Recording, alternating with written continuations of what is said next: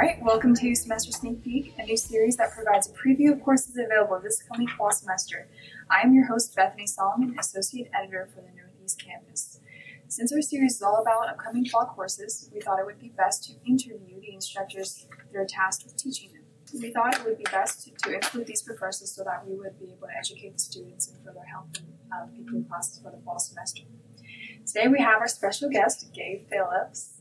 Associate Professor in the Liberal Arts Communication Department, who's teaching several interesting courses this upcoming semester. It is a pleasure to have you join our series, Ms. Phillips. Thank you very much. No problem. So we're going to start uh, with your background. Well, I grew up in West Texas uh, in the oil fields. That's what my dad was in. It was his career, and we traveled a lot, and that probably piqued my interest the most about traveling through the nation and getting to know different areas, different people. And I've always been been interested in how we are similar as humans and how we are different, um, how culture gets created and shared, and um, how we influence culture and make cultural changes.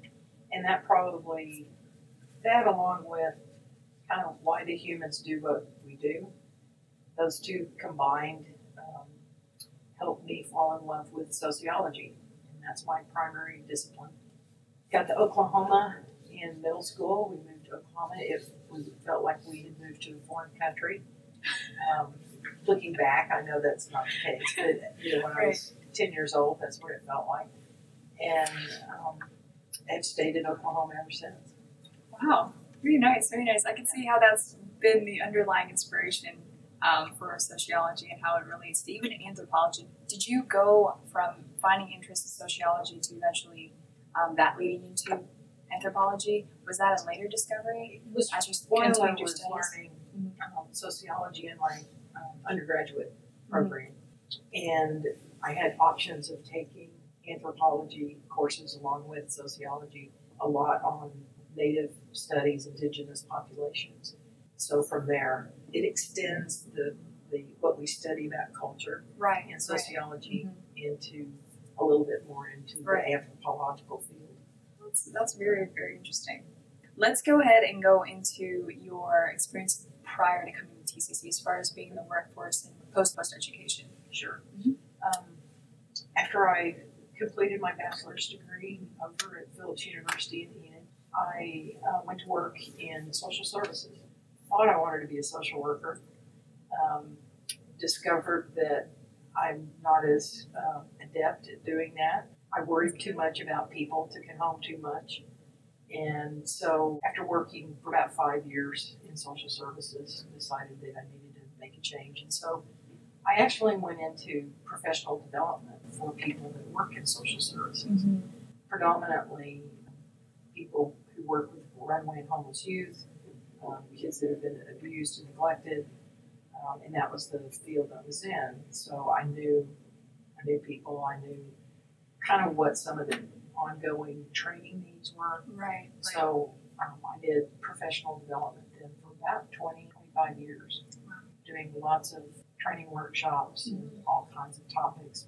How to deal with kids that live on the streets, how to teach people to be what we call trauma informed, kids and families that go through trauma and how it affects them. And so we did just hundreds of training workshops. That's what I did.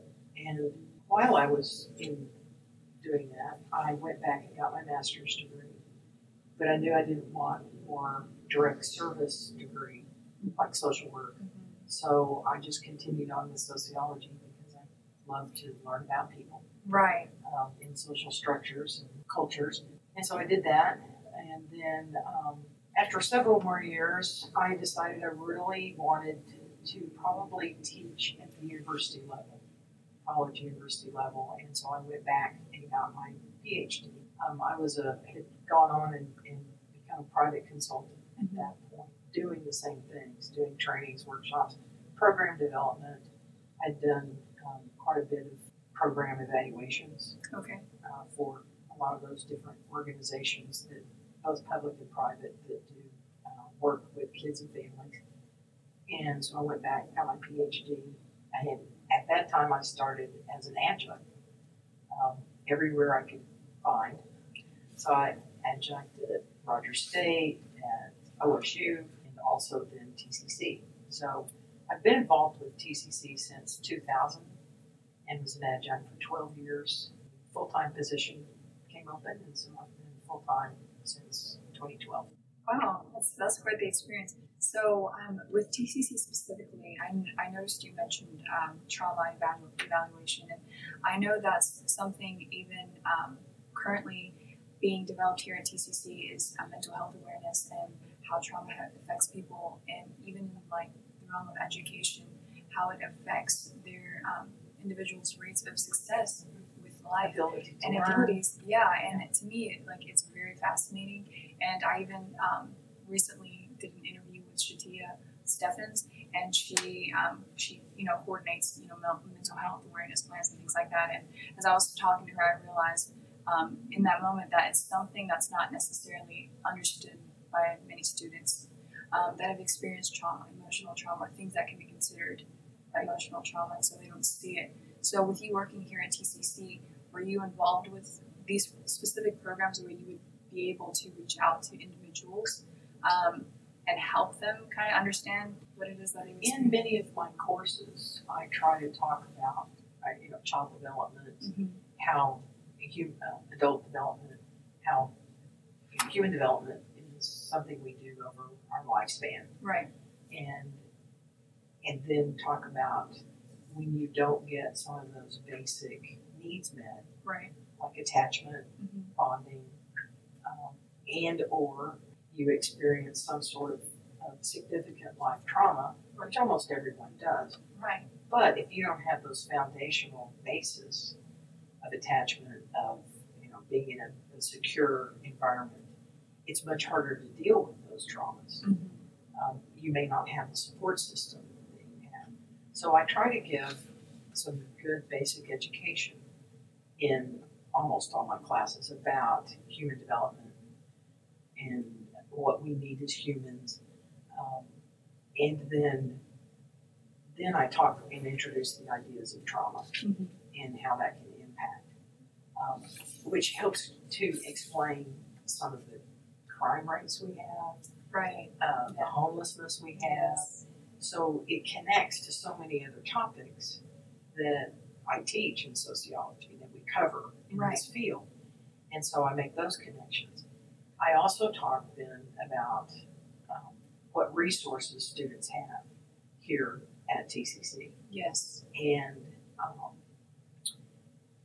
and I, in fact, I just yesterday was organizing um, sort of materials that I have about the um, student assistance program that we have. And, um, I try to bring those people in my class and talk about what's available. Mhm. I you know, encourage them if they need any kind of, of connection, that if they're struggling, um, not just academically, but emotionally or Right. um, supporting their family, Mhm. to make contact. So I, I try to kind of get at that and some of the issues that people are dealing with and then help them make connections. I also talk about connections that are outside of TCC. I do some service learning in some of my courses and we go and visit places. I, I take classes to the Family Safety Center here, Mhm. which um, deals with uh, domestic violence, not just between couples, but anyone in the family who has experienced some sort of um, violence or abuse can go to the Family Safety Center. Right. Um, I talk a lot about the community resources that we have in Tulsa because we have great community resources here. Um, and so I think because of my social service background, um, I also talk about it realistically. I talk about being having been a, a foster parent um, and a kinship provider. I've not had children myself, but I've raised several. My family talks about, well, we go to court to get our kids, you know, that kind of thing. Um, right. Right. So it's good. for me, it's sort of a combination of my life experience, my Yes. professional, previous professional experience, teaching the fields, the issues and the what's going on in the in the discipline of sociology, social work, human services, psychology, and then make those connections on, try to make them on a personal level for students if they need help or assistance. I also kind of watch out for how my students doing. Right, Um, right. You know, I'll try to, to check in, anything going on.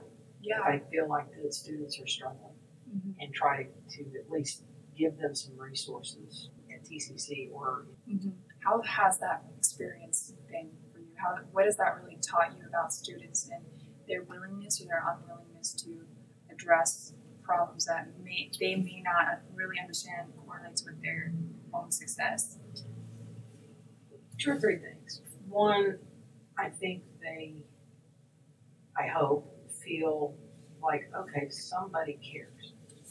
And that's, that gets to as much for me about not only what I teach, but how I teach. Because I want to be respectful of, of my students, where they are, what they're living with. Um, you know, I was a student at, at many different points in my life. I understand some of those struggles, not all of them. Um, I have a lot of support, so you know, I wasn't raising two or three kids and um, at the same time that I was in school. So I try to make a connection to help them feel like somebody does care, because I think that's critically important. Um, I also try to respect where they are at the time. Not everybody's ready to seek assistance or know how to do that. Um, if they want help doing that, then I'll make a phone call for them. Or, um, I'll give them somebody's card and say, tell them I said to talk to you. Right, right. Um, most students who are experiencing that level seem to first feel just a little bit of relief of, okay, somebody's trying to understand my situation and seem to care. Um, it doesn't, that in itself doesn't change their situation. Um, and a lot of it's up to them at that point, how willing they are to seek maybe some support.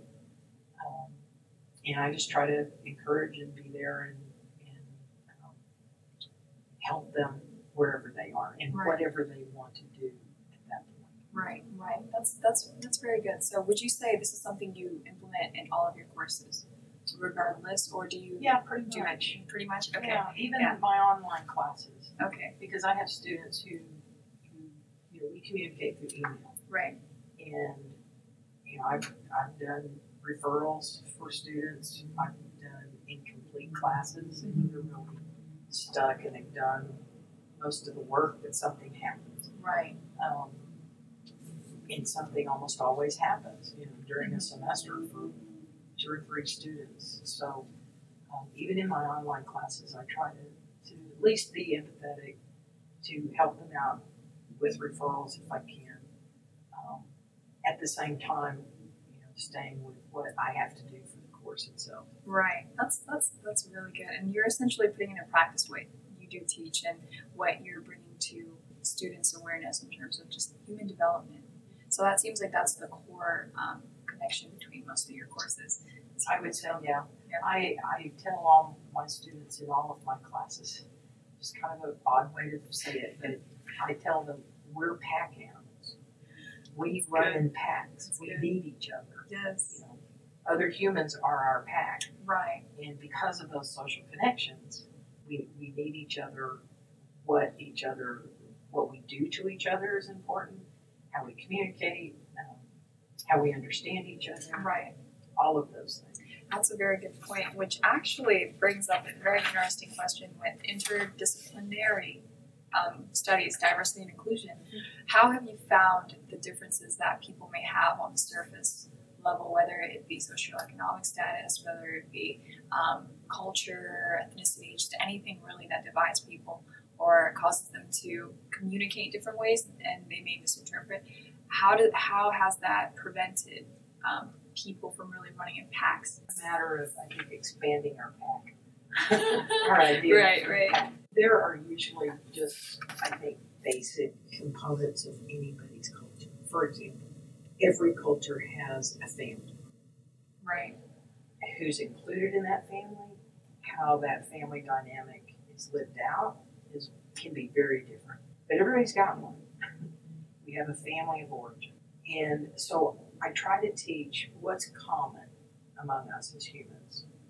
We all need family, we need connections, we need to feel connected to other people, we need to have a predictable world, we need to have a sense of safety, if at all possible. So I, I try to teach those common elements and then talk about how we live that out can look very different. Our values, our beliefs, our traditions, our customs, our, our artifacts. And once you dive deeper into what people are doing and why they're doing it, then usually number one, you can find the common ground. And then secondly, a lot of how people live it out becomes less important. That's that's very good. So the four courses that you're teaching that we're going to mention on the, the fall, podcast in the fall, um, anthropology, sociology, marriage and family, and then diversity and which is a brand new course um, that is replacing social inequalities. Yes. Okay, It's kind of revised. a revised. So it's a revised. Can you explain the revision and Sure. Social inequalities historically within the discipline of, of sociology has focused a lot on um, studying race, ethnicity, gender, and class. Those are probably the four big components of right? social inequalities. In our global society and in our broader view of the world, we need to look beyond number one, just social inequalities. There, there are lots of other aspects um, in those four. And there's issues of people living with disabilities, intergenerational issues. That's a big one today. Um, and you know, we've always had older people were disgruntled about younger people and what they do. Um, but we have our version of it today, for sure.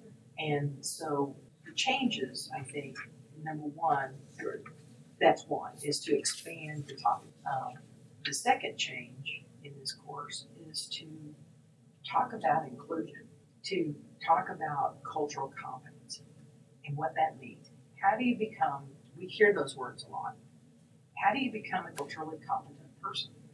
And why is that important? And that's really what I focus on.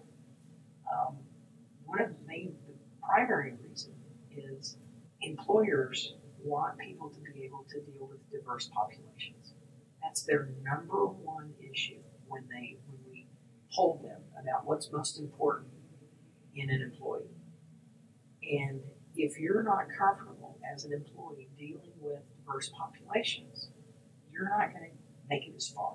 And so, learning to do that, getting comfortable with talking to people that sound different, who look different, who act. I'm not suggesting that everybody's got to like everything. Right. But you've got to be able to to understand beyond surface explanations or just I don't like that person, I don't like him or her or what they're doing. To understand why there may be a dislike. What is it exactly? Is it one of those how we do it issues? Or is it a core issue that is important to you that may shape what career you go into?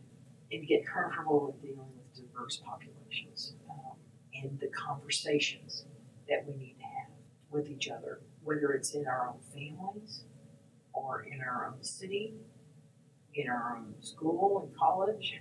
And so this particular course is looking at we it's going to be very interactive it's going to be experiential in terms of we're going to talk and discuss and go visit places. We have lots of organizations that deal with social justice issues in this town.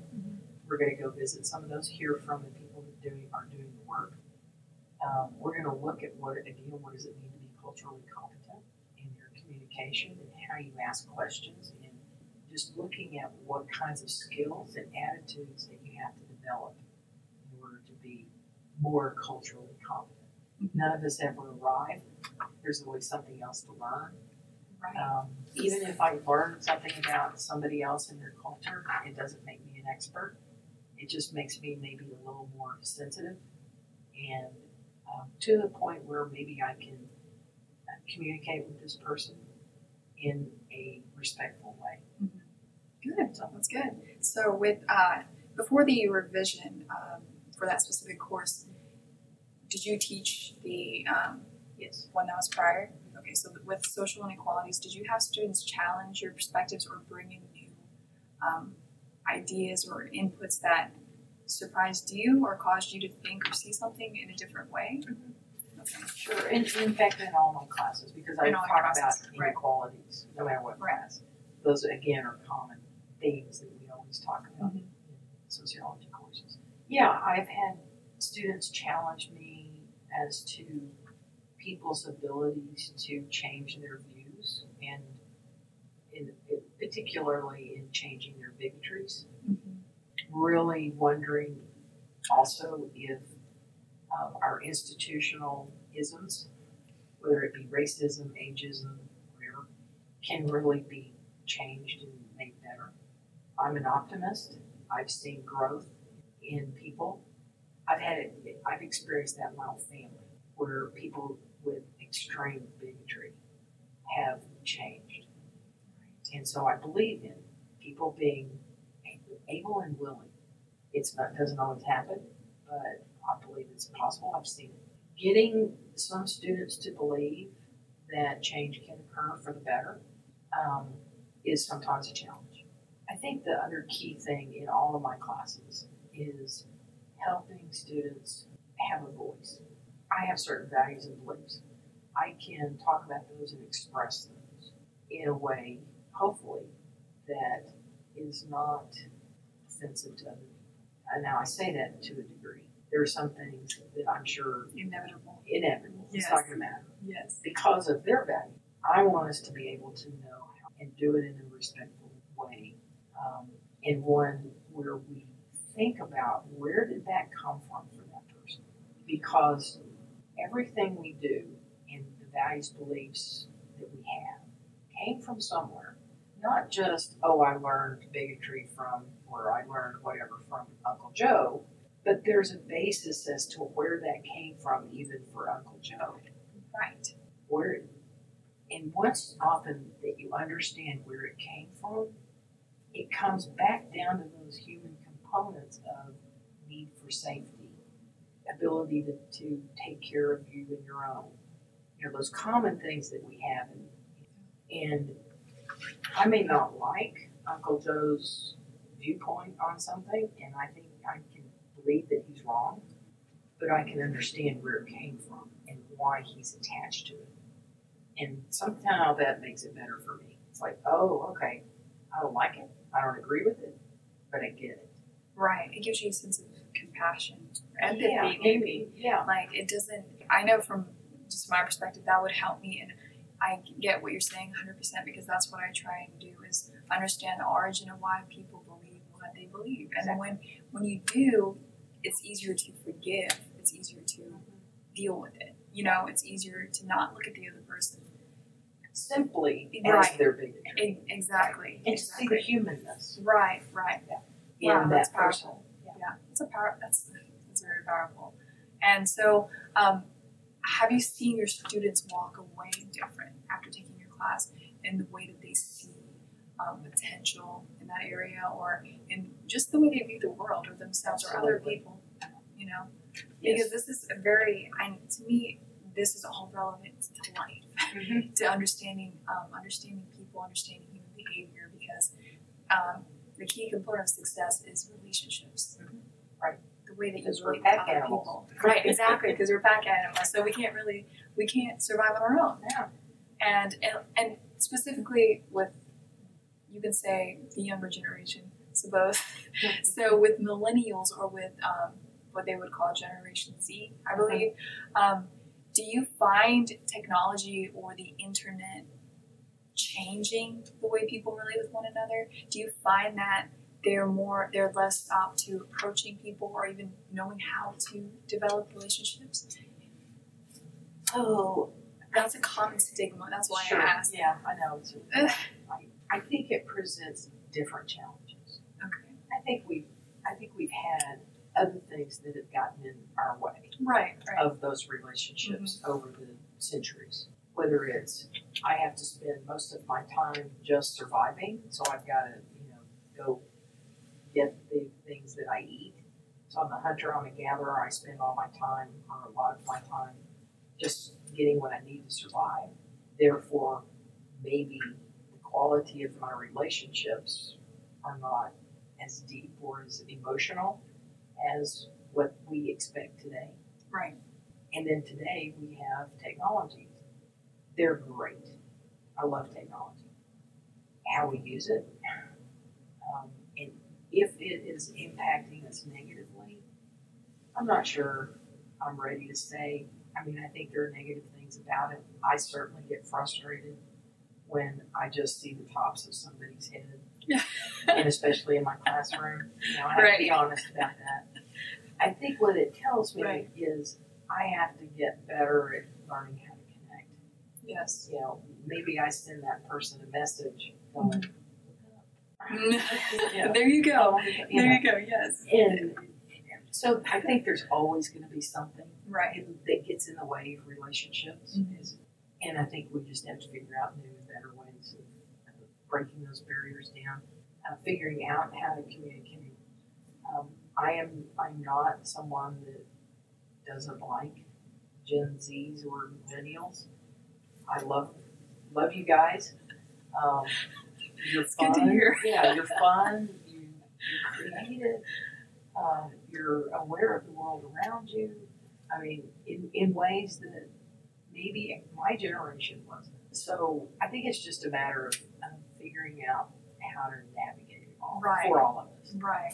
How to adapt. How to adapt. Yes. It's a new adapting. adaptation. What do, uh, as far as like classroom, what, what are your expect- expectations and how do you handle assignments? Are they all consistent regardless of the class? Pretty close to it. Okay. Yeah, I teach online classes.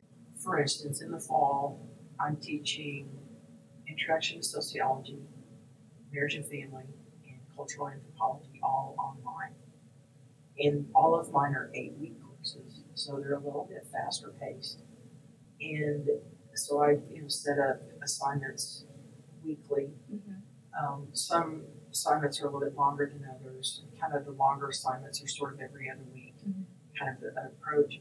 Um, I ha- I always have some form of reading or textbook, and so there's always a chapter test or a quiz, usually not test test, quiz over one or two chapters. Um, and then we have written assignments, and they're mostly analysis papers.